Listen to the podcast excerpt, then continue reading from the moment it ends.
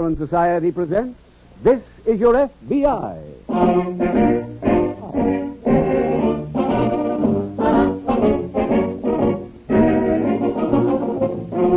This is your FBI, the official broadcast from the files of the Federal Bureau of Investigation. Presented transcribed as a public service by the Equitable Life Assurance Society of the United States and the Equitable Society's representative in your community.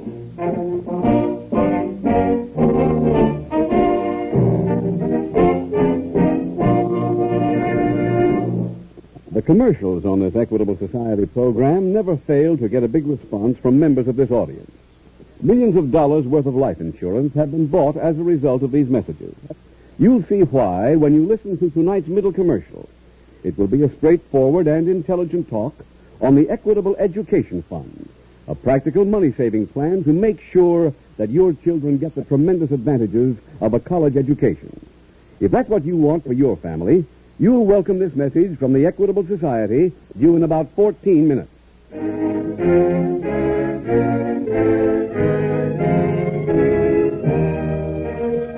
Tonight's FBI file The Swing Shift Racketeers.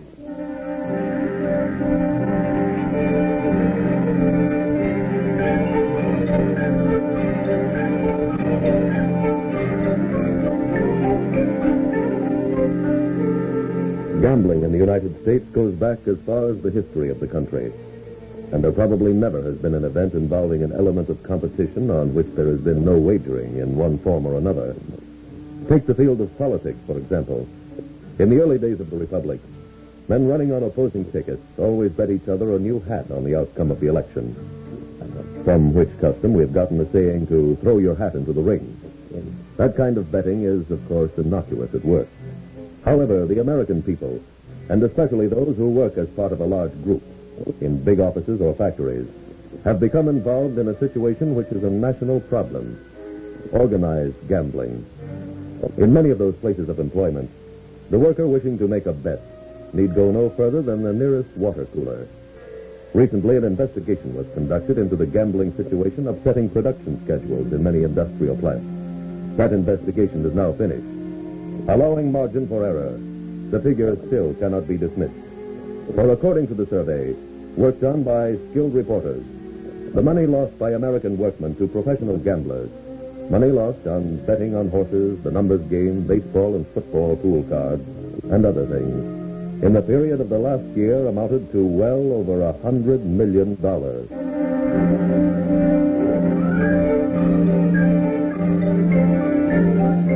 Tonight's file opens in a huge factory located on the outskirts of a large Midwestern city. A middle aged man stands watching raw material being fed into a machine. A second man approaches. Oh, Charlie. Where you been? Got here as quick as I could. Left Matt's office two hours ago. I just ain't real good for hurrying. Well, let's go where we can talk.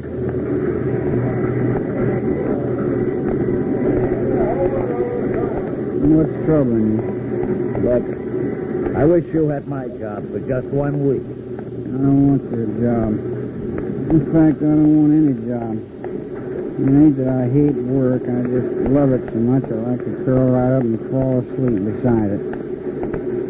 Now, what's gnawing you? The collectors are holding out on us. How do you know? They had a guy around here all morning making bets on one horse. Only half his action was turned into me. You talk to the collector? No, no, that's your job. Uh, there's one of them now. Where? Guy over there, take a drink of water. What shift is he on, Charlie? Same as me, eight to four. He ought to be fixing to quit soon. Yeah, about ten minutes. And you got no problem, Charlie. When he leaves to go home, I'll be following right behind him.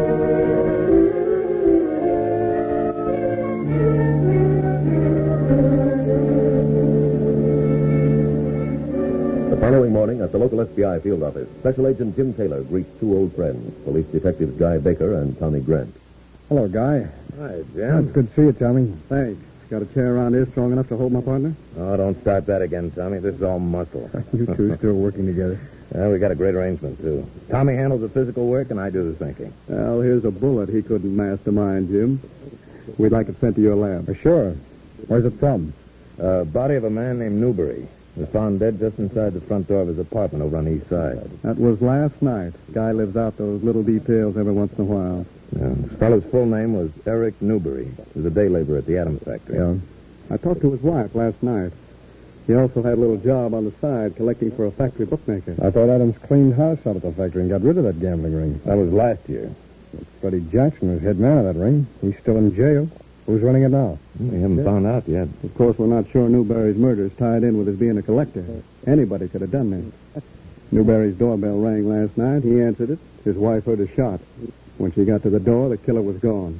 my guess would be that there's a connection, unless Newberry was also mixed up in some labor trouble out of the factory. No, there hasn't been any of that. See, Tommy, Jim agrees with me. The murder's hooked up with the racket.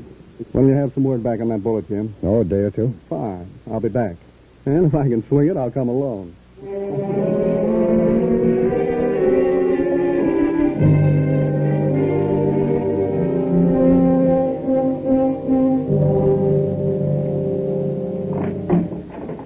Well, come in, Charlie. You too, Rip. Sorry I'm late, Nat, but. uh, Just sit down. Let me finish signing these letters.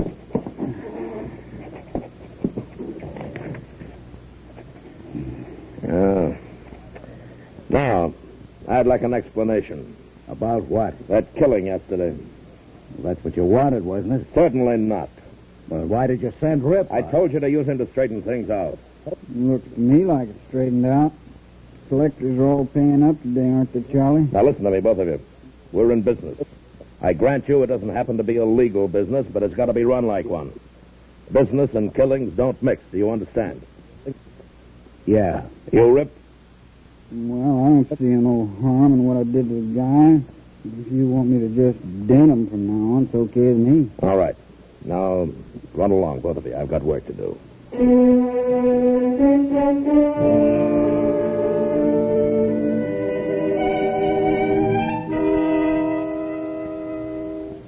Any report from the lab on that bullet, Jim? No, not yet, Tommy.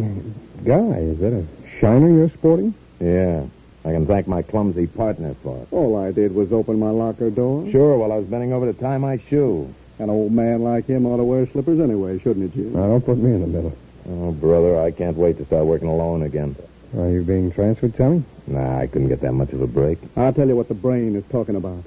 We went to see Mr. Adams at the factory. When he heard about the bookmakers being in action again, he hit the ceiling. He wanted to slough the thing right away, but fortunately, my cool head prevailed. I convinced him that making a move now would mean we'd never find out if there was a bookmaking angle in the Newbury murder. Well, what'd he say? Giving us a week? To do everything? Yeah, everything. I complained at first, but then, as usual, I got an idea. Uh-huh. What he means is he thought of some extra work I could do. Yeah, our muscular friend here has a job at the Adams factory starting tomorrow morning. Oh, what department? The same one Newberry worked in? Mm-hmm. Didn't I see something in this morning's paper about the Newberry funeral? Yeah, it's being held in about an hour from now. We're going down to cover it. Say, uh, any chance of you hearing from your lab before the day's out, Jim? Well, there's no telling, Guy. I put a rush tag on it. The minute I get any word, I'll call you at headquarters.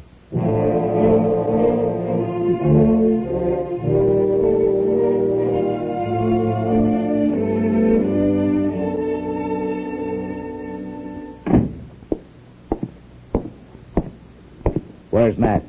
Hmm? I gotta see Nat. Where'd he go? Oh, out to lunch. Where? I wouldn't know. We better get back here soon. We got trouble. One of them mean old horse players here to parley. Look, this ain't funny, Rip. There's a new guy at the factory. I think he's a cop. Why?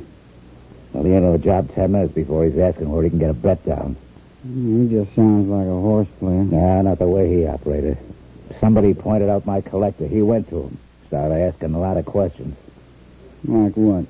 But if he wins, will he get paid off? Who does he turn the bets into? Stuff like that. Did he get any answers? No. And what are you worried about?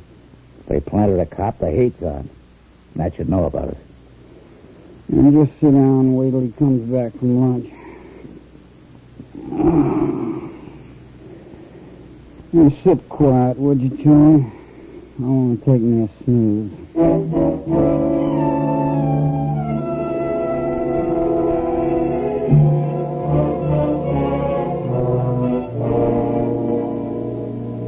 You busy, Jim? Guy, oh, I've been waiting for you. I just got a report from the lab on that bullet that killed Newberry. We're in on this thing, too. Oh, it's nice teaming up with you again. What's the FBI angle? The bullet matched a couple in our unidentified ammunition file. Came from the same gun that was used in two murders earlier this year. Where? Both of them down south. Oh, gun need detail? Yeah, but there aren't very many.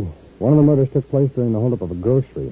The grocer handed over all he had, $9.30, but he was killed anyway. Hmm? Federal marshal in that section, working on another case, must have accidentally come close to a cave where the bandit was hiding out the following day.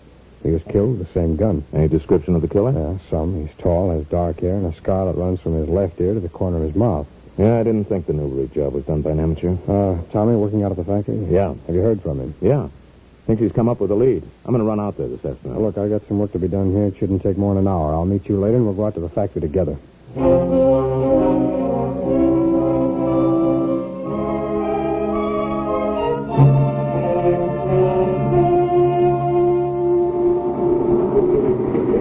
Hey, bud. me? Yeah. And you want to know who I turned my bets into? That's right. Guy's right outside. He's calling me. Okay. I told him the questions you asked. Said he wanted to see you. Good. I want to see him, too. There he is. The guy with the blue shirt. See you later. Hello there. Hi. So you've been interested in betting on horses. Maybe I can tell you about it. Maybe you can. Come on, I gotta get something out of the supply room. Okay.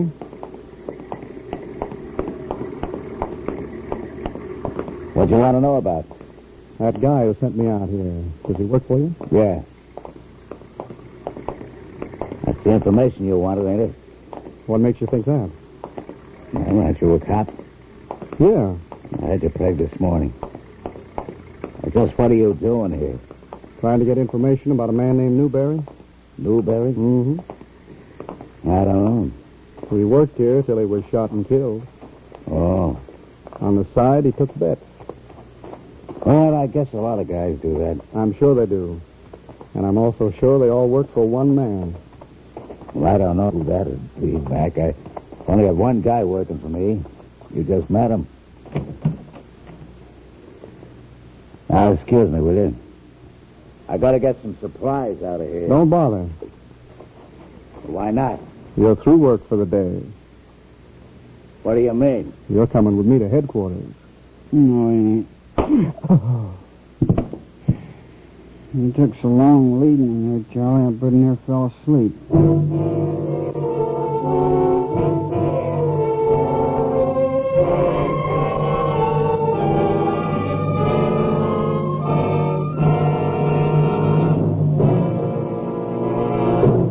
We will return in just a minute to tonight's exciting case from the official files of the FBI.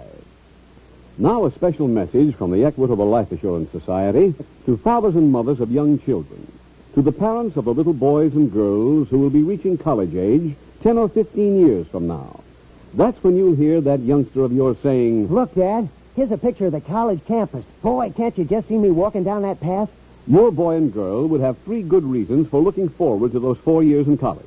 First, college men and women earn more money. Believe it or not, Dad, college grads earn $72,000 more during the years they work than the fellow who has to take a job right after high school. I read it in the paper just the other day. Second, college men land the bigger jobs. And what's more, Dad, it said that out of every 16 men earning $10,000 a year and up, 15 are guys with college degrees. Third, the college man gets more out of life. Everything he learns in college can be put into practical use in later life. Art, philosophy, business training, economics, history, all will help him in his progress on the road to success. Keep that in mind, father and mother, and decide now not to leave your family's education to chance. Make sure with an equitable education fund. An equitable education fund? What's that? It's the painless way to pay for your children's college education. In this Equitable Society plan, you start when your children are young. Then each year you pay a sum of money that doesn't hurt, an amount that scarcely makes a dent in your budget. When your youngster's ready for college, the money's all ready for him. That's spreading the cost of education over 10 or 15 years instead of taking a beating in four. Right. Now, suppose the father dies or becomes totally disabled. Then no more payments are necessary. The fund becomes fully established. When the youngster is ready for college, He gets the same education as if his dad had lived. So don't delay a day longer. Let your Equitable Society representative show you how little it costs to start an Equitable Education Fund. All right, care of this station to the Equitable Society. That's E Q U I T A B L E. The Equitable Life Assurance Society of the United States.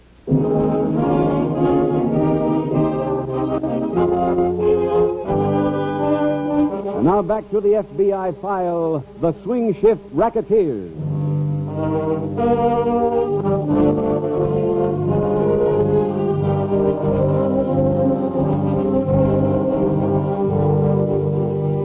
As mentioned earlier in tonight's case from the files of the Federal Bureau of Investigation, the factory in which this gambling ring operated is no exception to the rule. During World War II, when the laboring group in this country was greatly enlarged, it presented a field so lucrative, professional gamblers moved in and took over. They are still entrenched in some places. In a few cases, they operate with the knowledge of the factory owners, who mistakenly believe the gambling to be a harmless form of relaxation for their men. But this situation is of concern to more than the management of such industrial plants, for it directly affects every person in the nation. Take one factory in one city, and assume for the sake of discussion, it is geared to turn out a thousand items every day. Each workman, however, spends ten minutes a day on his gambling activities, so the plant turns out only 950 items. Since the fixed expense of operating the factory remains the same, the manufacturer who could charge a dollar for his product if peak production were maintained must charge a dollar ten per item.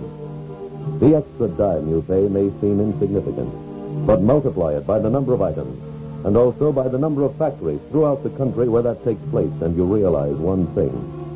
While the workmen turn their dollars over to the professional gamblers, the bill for that gambling is paid not by them, but by every one of you.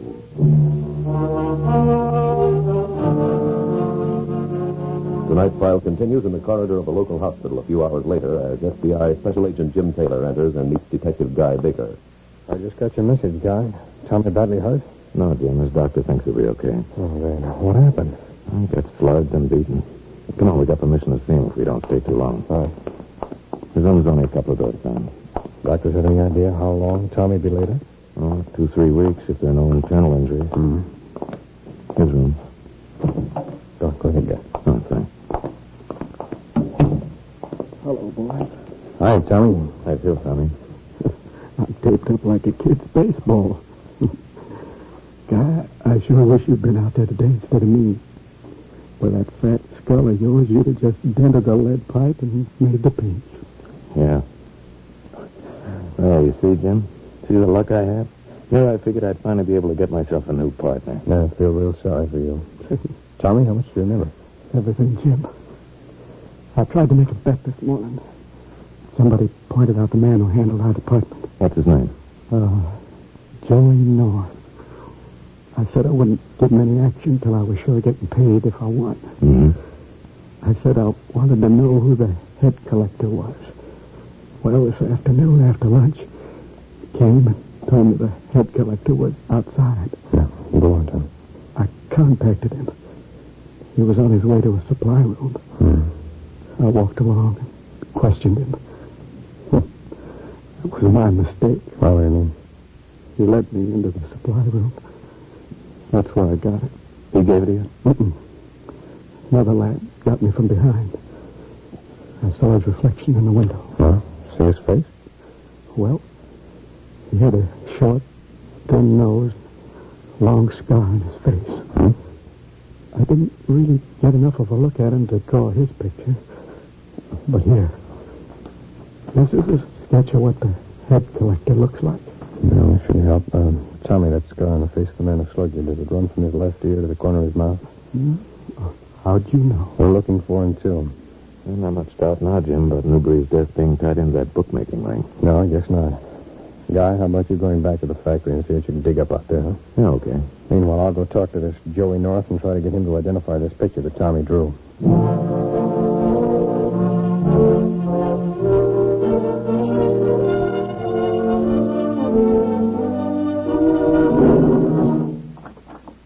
You bum. You stupid, unmitigated bum. What's the matter, Nat? Oh, nothing. Nothing at all. I'm sitting having a quiet dinner, and I get a call from my man at the factory. Ain't more trouble, is it? Trouble? The place is crawling with cops, and all because of you? Us? Do you have to slug a guy with a badge? Well, that was Rip's idea. I don't want excuses. I can't run my business on them. I didn't kill the guy, did I? You might just as well have. For 20 years, I worked to get someplace in this town. I don't make enemies. Finally, I get lucky. And who knocks me out of the box? Cops? Oh, no, no. You two. I don't see why we're knocked out of the box. But this thing will blow over in a week. The cops don't forget that quick. Uh, how much money have you got with each collector? Hmm, Three hundred? Make the rounds. Collect it all. Okay. Then meet us at my apartment.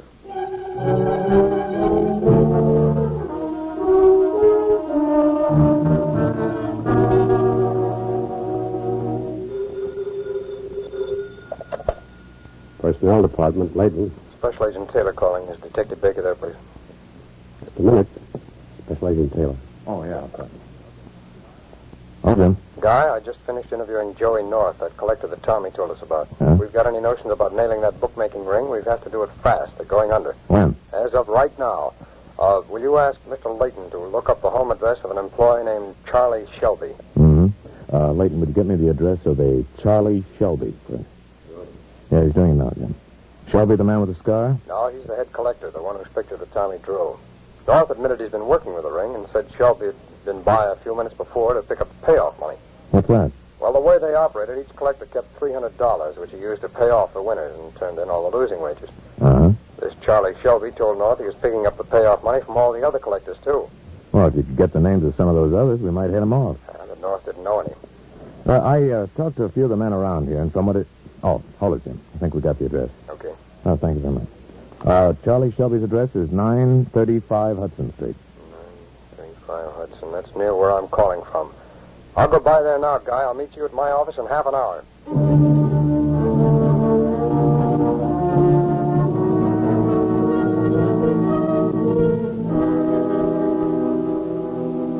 Sorry you had to wait this long for me, Guy. Oh, that's all right, Jim. Have any luck locating Charlie Shelby? Hmm. No, that address on Hudson Street was a fake. Turned out to be a laundry. The collector you talked to have any idea where Shelby lives? No, none at all. I checked everybody named Shelby in the phone book. Nobody even came close to answering the man in this picture that Tommy drew. Well, we got more than that drawing to go on. Hmm? Came up with an actual photograph of Charlie Shelby. It was in his employment folder. Hey, that's great. Having copies made of it now. Did you get anything else out of the factory? Yeah, an authorization from old man Adams to offer a thousand dollar reward for Charlie Shelby's arrest. Well, it might help nail him, all right, but it won't bring in the man with the scar, and he's really the one I want. Nobody I talked to at the factory ever saw anybody answering his description around the place. Joey North did. When? This afternoon, just before Tommy was slugged, North saw him talking to Shelby. Well, I don't know. What the people at the factory told me, Jim, Charlie Shelby wasn't the type to be head man of the ring. Well, in that case, we've got three people to catch. Well, do you get any other dope on him? Yeah, a couple of things. One of them's wrong, and the other one's just no help. What are they? One of the workmen said he saw Charlie Shelby pick up a real wad one day from a collector and say, You have another week like this, and that'll give you a bonus. Nat, huh? Yeah. Only trouble is, there must be a couple of thousand guys named Nat in this town. Uh, at least. And another workman told me Shelby mentioned that he deposited the take every day after leaving the plant. That couldn't be right, Jim. He didn't get off till four, and by then the banks are closed. He worked from 8 to 4. That's right. Well, the banks weren't open when he went to work. And they closed when he got out. Well, that means the only... Hey, wait a minute. Why, those two things might be all we need.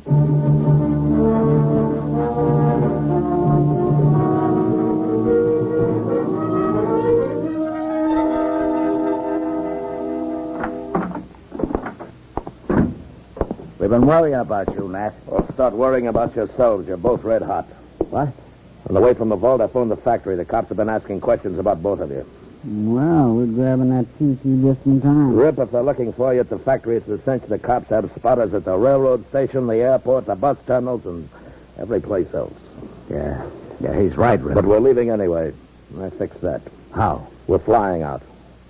But you just said they're watching the airport. Let 'em. You know that airline flies to the track when the horses run upstate? Uh-huh. A friend of mine owns it.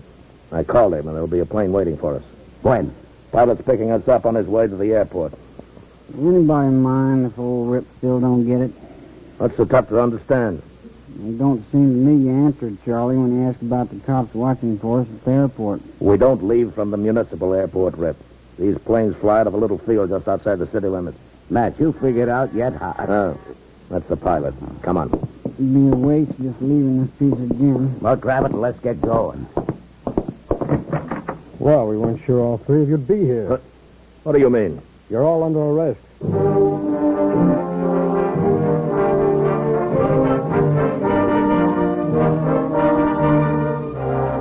Rip Conway was tried in federal court on a charge of murder. After being convicted, he was sentenced to life imprisonment in a federal penitentiary. Nat Harrison and Charlie Shelby were convicted in state court for the murder of Eric Newberry and sentenced to terms of life imprisonment in state prison. The other members of Nat Harrison's gang were convicted of violating the anti-gambling statute and each received an appropriate sentence. During his conversation with Detective Baker, Special Agent Taylor remembered there was one place in the city where safe deposit boxes were open 24 hours a day. A quick trip to that institution and an inspection of the record showed the only customer whose first name was Nat to be a Nat Harrison. By getting to his apartment when they did, they were able to accomplish results you have just witnessed. You also witnessed something else during the course of this evening's case from the files of the Federal Bureau of Investigation the injuries to Detective Tommy Gretsch. While they fortunately proved not to be too serious, it is obvious they might well have been fatal, for they were inflicted by a criminal to whom the taking of a life was part of the day's work. It was also part of the day's work to Detective Grant that he sustained those injuries, since every time a law enforcement officer stops the investigation of a crime, he literally takes his life in his hands. To him, death is an occupational hazard, whether he be a member of a local police force, a county or state official, or a special agent of your FBI. In the past year, almost a hundred of those officers have been killed in line of duty, have been killed in defense of you, the American people.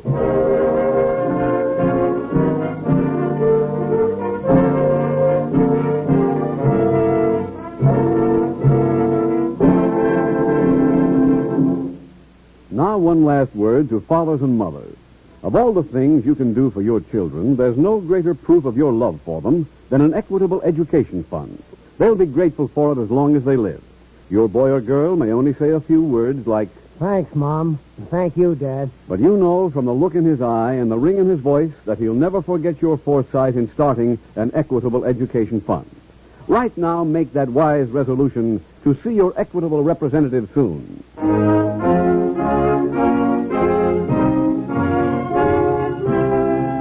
Next week, we will dramatize another case from the files of the Federal Bureau of Investigation. A colorful recounting of a human manhunt. Its subject, larceny. Its title, The Flophouse Frame Up.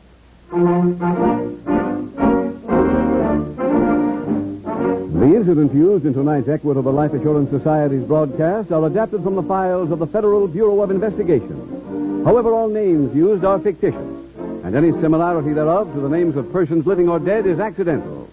Tonight, the music was composed and conducted by Frederick Steiner. The author was Jerry D. Lewis. Your narrator was William Woodson, and Special Agent Taylor was played by Stacey Harris. Others in the cast were Bill Conrad, Sam Edwards, Paul Fries, Jonathan Hole, Tony Hughes, and Edmund McDonald. This is Your FBI, a Jerry Devine production, was directed by Sid Goodwin. This is Larry Keating speaking for the Equitable Life Assurance Society of the United States and the Equitable Society's representative in your community, and inviting you to tune in again next week at the same time when the Equitable Life Assurance Society will bring you another thrilling transcribed story from the files of the Federal Bureau of Investigation. The Flophouse Frame Up on This Is Your FBI.